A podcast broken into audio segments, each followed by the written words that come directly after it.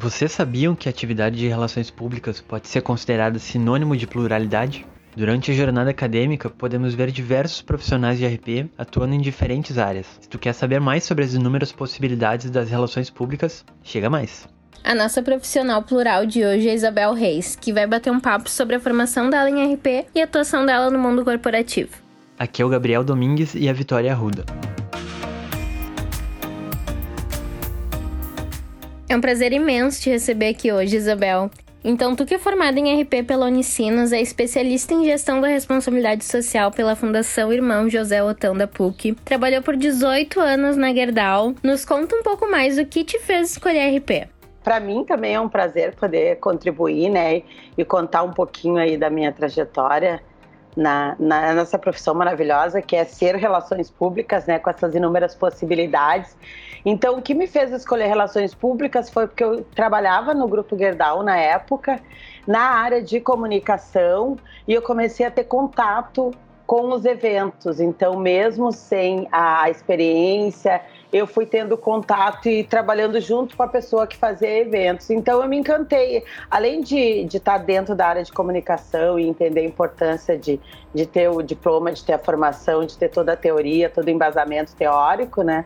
Eu gostei da parte de relações públicas pelas inúmeras possibilidades. A gente aprende, né? Não só a questão dos eventos, que muitas vezes as pessoas confundem, mas principalmente todas as outras ferramentas de apoio e escrever, né? A gente escreve muito muito, a gente produz muito texto, o que nos ajuda para tudo. Então, por isso essa pluralidade aí da, da profissão Relações Públicas foi o que me encantou. E como que iniciou a tua trajetória profissional? Ela iniciou na própria Gerdau, então eu era auxiliar administrativo quando eu comecei na faculdade, né? Eu demorei alguns anos para me formar, porque naquela época eu comecei a entrar então na profissão de coordenadora de eventos. Eu não poderia ser relações públicas porque não tinha formação, mas comecei a praticar tudo aquilo que eu estava aprendendo na universidade. Então eu comecei a fazer os eventos e fui uh, promovida a coordenadora de eventos do Grupo Gerdau, posição essa que eu ocupei por aproximadamente 10 anos. Então, eu fiz eventos uh, empresariais, desde jantares para 20, 30 pessoas, até grandes eventos, como toda a comemoração dos 100 anos da Gerdau, foi tudo eu que coordenei. Foram eventos realizados em estados, oito estados do Brasil, mais Argentina, Chile e Uruguai.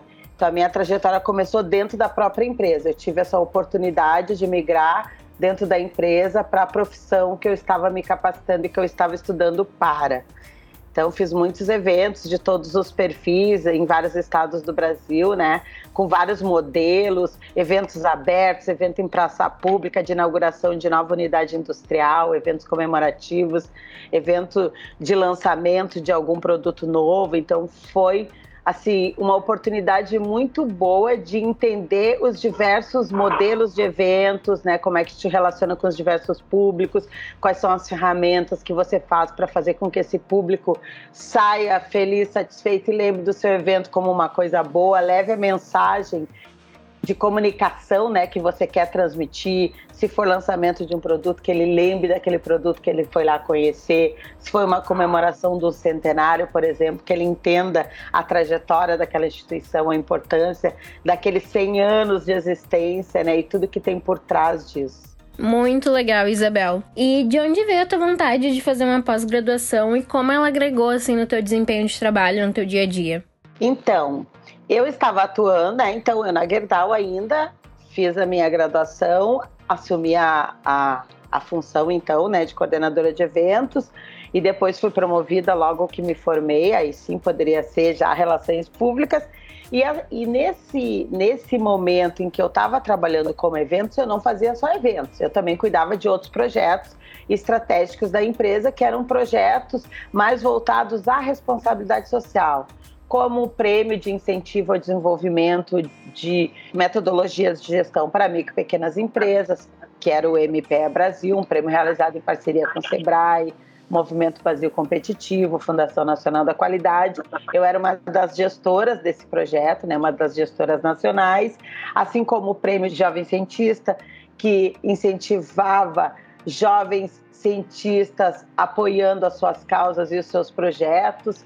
E a partir disso, a Gerdau optou uh, por criar o Instituto Gerdau para consolidar o legado de responsabilidade social, que era uma questão que já vinha no DNA da família Gerdau e Rampeter, e era preciso então consolidar dentro da empresa. E a forma que a empresa na época uh, definiu foi criar o Instituto Gerdau, que era um macro processo de responsabilidade social dentro da organização. A partir disso, eu vi a importância de eu me especializar nessa área para poder fazer o melhor trabalho, ter todo o embasamento teórico, né?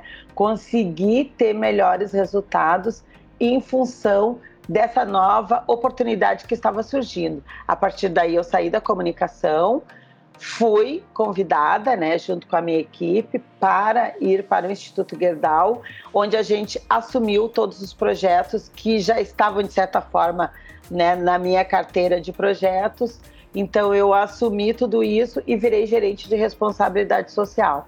Isabel, quando tu passa para a questão da responsabilidade social, tu larga a parte dos eventos da Gerdau ou tu vai fazendo em conjunto? Não, aí eu paro de fazer eventos, uhum. saio da comunicação e vou para o Instituto Gerdau. Perfeito. E quando eu fazia os eventos, eu fazia também os, os eventos da família Gerdau, os eventos relacionados à sucessão mas nesse momento eu parei de fazer todos os eventos, os da empresa e os da família Gerdau. E aí fiquei com a responsabilidade social, assumindo outros projetos, né, mas todos ligados à responsabilidade social. Eu fui uma das pessoas que construiu, junto com o diretor na época, José Paulo Martins, o Instituto Gerdau, né? A gente construiu tudo do zero, claro que com apoio de instituições como o IDES, né, como parceiros voluntários, foi nossa parceira, a gente construiu o programa de voluntariado da Gerdau, trabalhando em cima de políticas e diretrizes, determinando né, quais seriam nossos focos de atuação dentro da responsabilidade social. Então, o foco sempre foi a área da educação, educação para o empreendedorismo, educação para o desenvolvimento sustentável, então educação da cadeia de valor, né?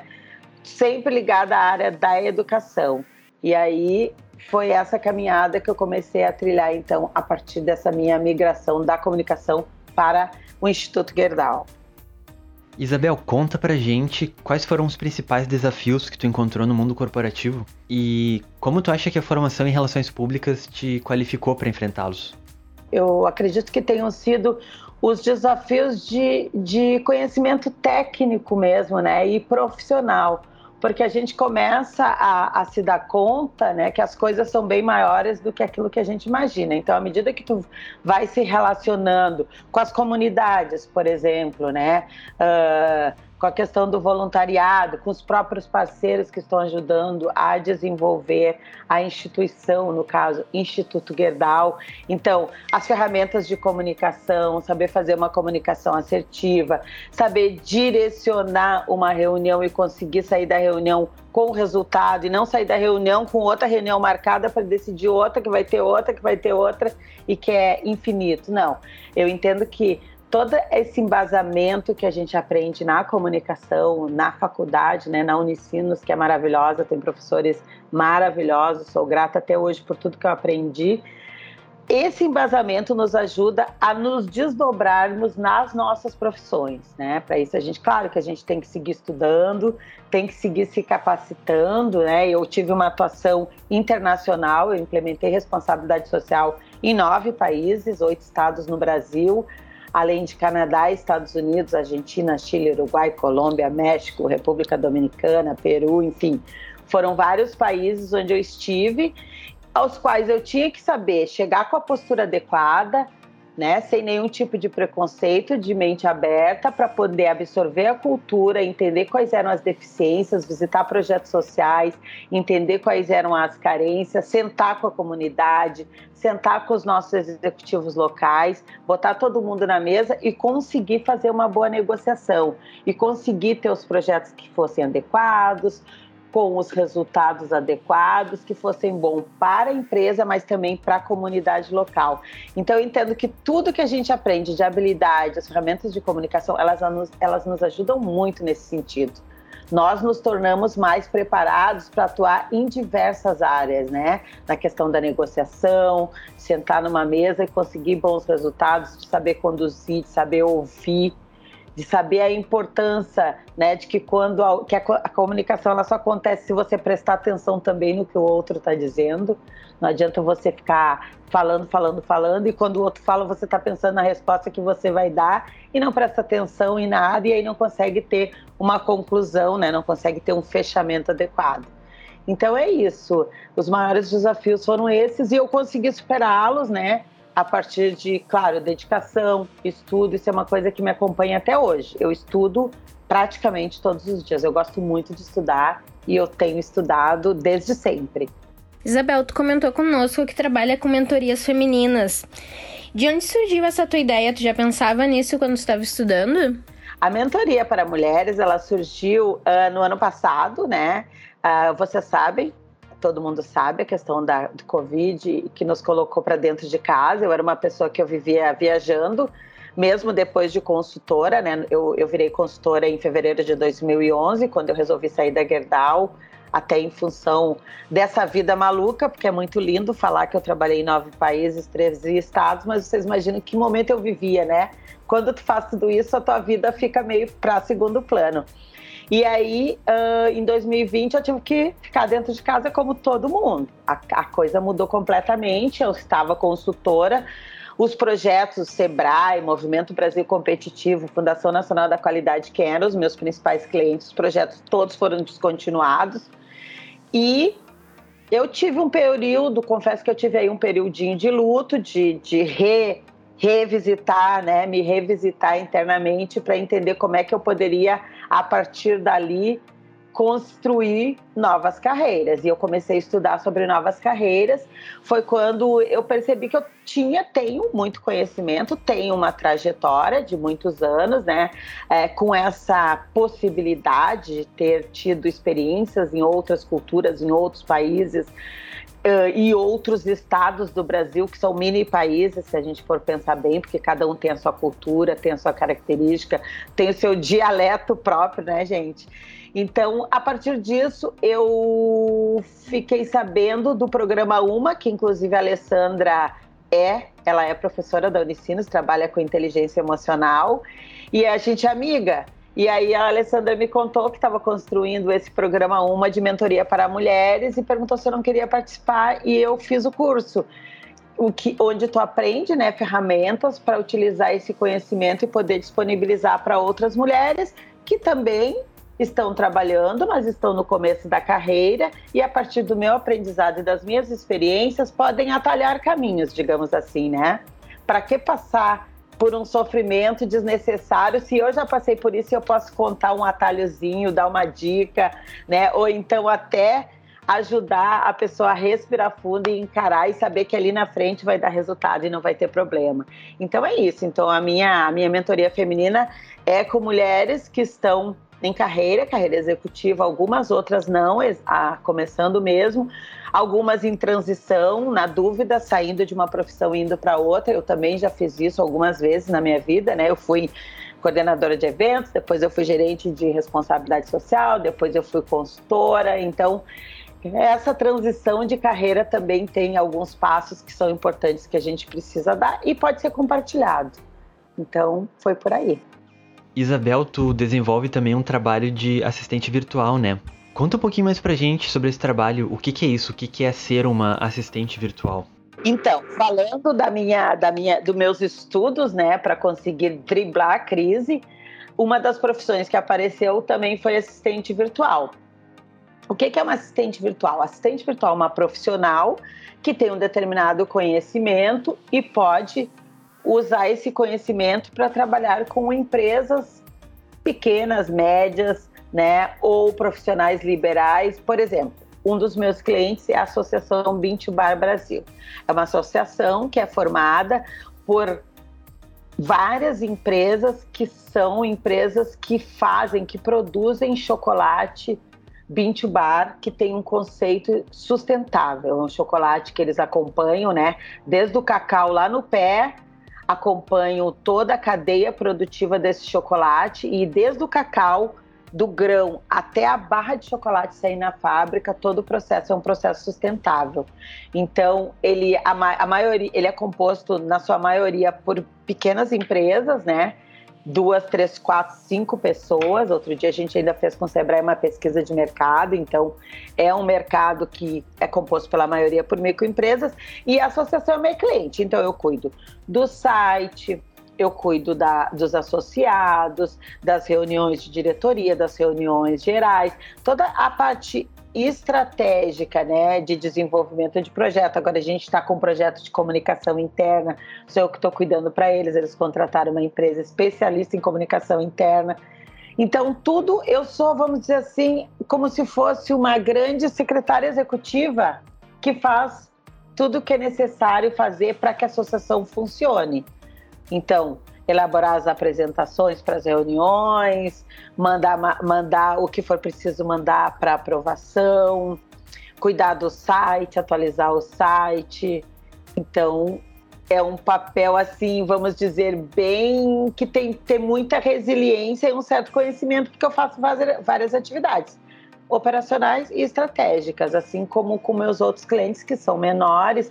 Eu, eu trabalho com eles elaboração de planejamento estratégico, por exemplo, que é uma coisa que eu faço, né? acompanhamento de planos de ação, reuniões mensais a gente tem para acompanhar o desenvolvimento e os resultados das empresas, ver se está indo tudo de acordo com o planejado, pensar futuro.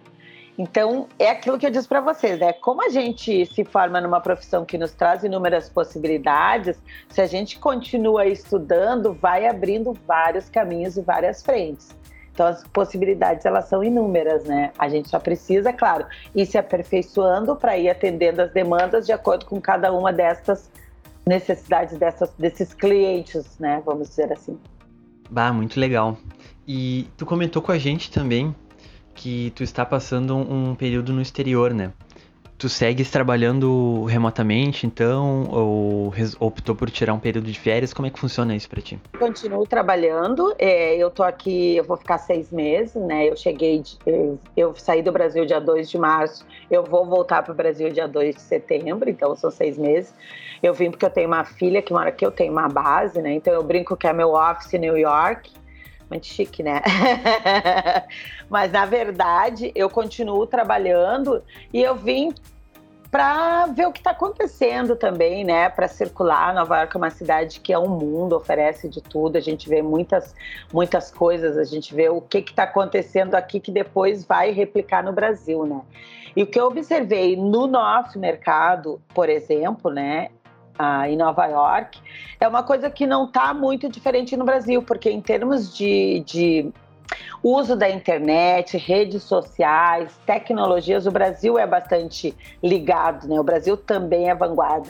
Então, o que, o que eu até conversei, eu tenho, uma, tenho umas amigas aqui que são RPs, amigas da minha filha, na verdade, que viraram minhas amigas, e o que está acontecendo aqui no mercado, por exemplo, né, trazendo um pouquinho dessa informação para vocês, é o uso realmente de muitos influencers para trabalhar divulgação de branding, de novos produtos, né, de novas marcas, para não só para grandes, médias e até para pequenas empresas, cada um guardado a sua devida proporção. Então, o mercado do marketing digital para relações públicas é um mercado muito, muito amplo, né? Porque você vai ter que trabalhar com manipulação de imagens, você vai trabalhar com criação de textos, então relações públicas ele é preparado para isso. Se ele for um bom aluno, se dedicar, estudar bastante, se atualizar, ouvir os conselhos da Nadege, das professoras, ficar ligado no mercado, tem campo para trabalhar. Gente, o mundo é digital, o futuro é digital. Então, essa coisa toda do Covid, né, que nos levou para dentro de casa e nos fez nos adaptarmos a uma nova realidade, transformar o nosso trabalho que era analógico em trabalho digital, como eu fiz, como imagino que vocês fizeram também, né? Eu tive que mudar um pouco a minha profissão, né? Criar novas novas possibilidades. Esse ano já voltei a fazer consultoria de novo, já tá melhor, já as coisas já estão melhorando no Brasil. Eu já tive reflexo aqui, eu estou trabalhando já em dois grandes projetos que ano passado não aconteceram. Então, dá para perceber que está melhorando, mas eu não pretendo deixar de lado aquilo que eu construí, porque o mundo é digital e realmente as possibilidades no marketing digital, vão ser inúmeras e cada vez maiores, né? A questão dos infoprodutos, Hoje em dia, qualquer pessoa que sabe fazer alguma coisa muito bem, transforma num infoproduto, porque existem tantas milhares de pessoas no mundo que sempre vai ter alguém que está precisando daquilo que tu tem para oferecer. Seja em conteúdo de conhecimento, né? Seja bolo de pote, entendeu? Aprender a tocar gaita, no caso do Rio Grande do Sul.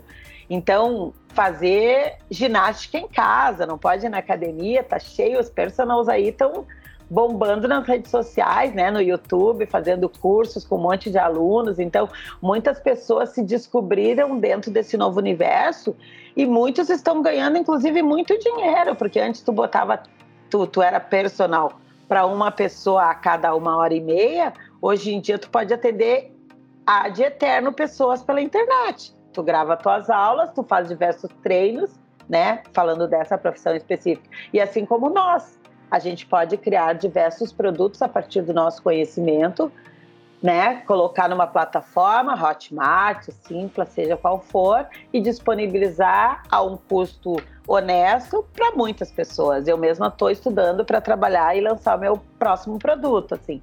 Pretendo lançar um produto nas plataformas digitais para vender, para ajudar as micro e pequenas empresas a implementarem gestão da responsabilidade social. A gente tem a lei de resíduos sólidos, a gente tem agora de proteção de dados, a lei geral de proteção de dados, né?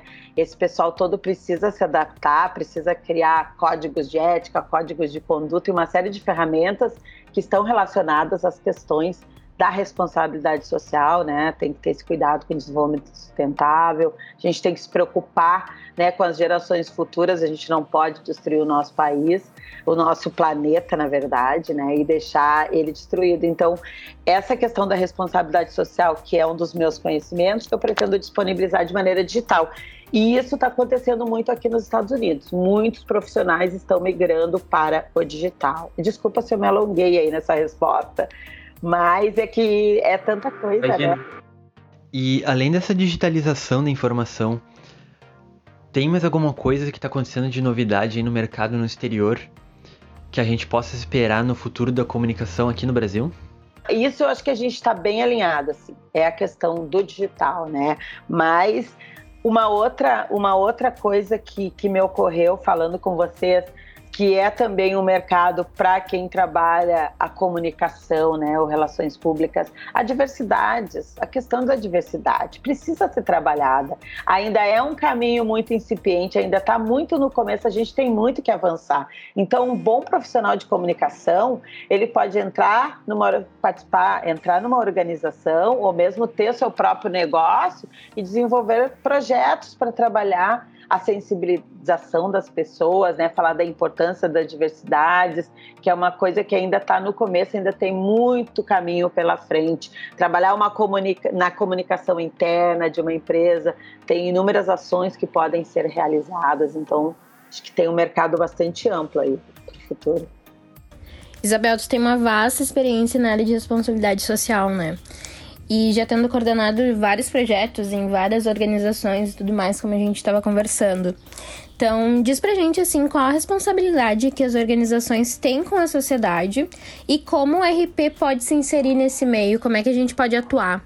Bom, as organizações elas têm que ser responsáveis pelo seu impacto ambiental, elas têm que ser responsáveis pela sua cadeia produtiva, não, não se admite em 2021 uma empresa que tenha um dos elos da sua cadeia produtiva, por exemplo, uma empresa que trabalhe trabalho escravo, trabalho infantil, que explore seus colaboradores, que não ofereça boas condições de trabalho. Então, isso é um caminho que um profissional de relações públicas pode atuar dentro de uma organização, né? É uma responsabilidade. A organização ela precisa se preocupar também com seus clientes, de de transmitir para os clientes uma comunicação adequada, de fazer com que os seus clientes sejam bem atendidos, que recebam seus produtos de acordo com o prazo combinado, não se admite mais atrasos, não se admite mais desculpas. Os clientes estão cada vez mais exigentes, porque o mercado é um mercado muito amplo, né? Existem inúmeras possibilidades. Se você não me atender bem, eu não compro mais de você, vou trocar e vou comprar de outra empresa. Então, todo mundo tem que estar muito preocupado com isso, a questão de posicionamento mesmo, né, de reputação, de valores da empresa. Um profissional de relações públicas pode trabalhar a comunicação tanto interna quanto externa, reforçando a reputação dessa empresa. Se acontece algum incidente, alguma coisa grave, né, como algumas empresas são muito vulneráveis à questão de meio ambiente, tem que ter um profissional pronto, preparado para dar um reporte, para dar uma né, trazer uma, uma informação para a sociedade, falando, sendo honesto, olha, isso aconteceu, mas nós estamos com a estratégia XYZ para resolver esse problema, para minimizar esse impacto. Então, eu acho que é por aí. Uma empresa tem inúmeras responsabilidades com seu público interno, tem que oferecer bons ambientes de trabalho, salários dignos, tem que respeitar a diversidade, tem que ter negros no seu quadro, tem que ter o, todo, todo mundo LGBTQI, mas tem que ter pessoas né, com estes perfis dentro das empresas, está mais do que na hora. E dentro dessa sensibilização, até de um processo de seleção de pessoal, o profissional de relações públicas pode ajudar, né? Ele pode estar ali do lado, trazendo as informações, ajudando na comunicação, ajudando a escrever bem aquela descrição do cargo, para que as coisas sejam comunicadas da maneira adequada, né? Cada vez mais a gente percebe o quanto a gente tem que cuidar a forma como a gente fala, porque aquele passado de que a gente falava o que vinha na cabeça e estava sendo racista, homofóbico, xilofóbico, não pode mais. Não pode mais, principalmente quem está numa empresa. Tem que ter cuidado. E nós, profissionais, temos que estar do lado, orientando, ajudando e capacitando essas pessoas para que tudo aconteça como tem que ser, da maneira mais correta possível. Isabel, a gente agradece muito, muito, muito a tua presença e por ter topado fazer parte disso conosco hoje. E a gente quer saber se tu quer deixar um recado para quem está pensando em estudar RP, para quem já está estudando. Tem que se dedicar. É, é, eu vejo assim que Muitas vezes as pessoas vão para a faculdade por ir, para cumprir tabela, para fazer alguma coisa que os pais obrigaram a fazer. Não faça isso com a sua vida.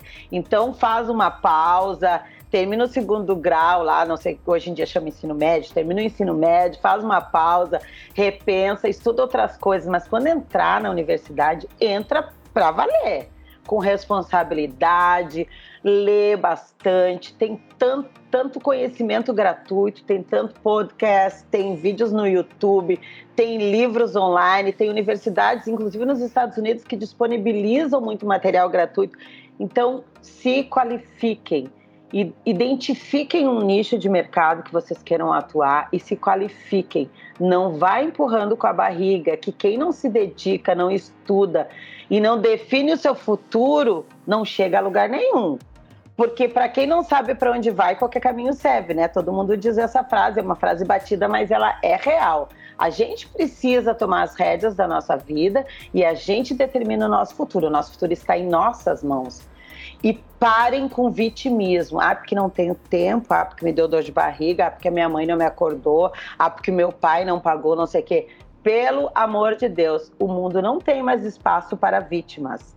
Vítimas não enriquecem, vítimas não têm sucesso, vítimas não são felizes, vítimas são vítimas. Então você escolhe: você quer ser alguém e deixar um legado, ou você quer ser uma vítima e não ser lembrado?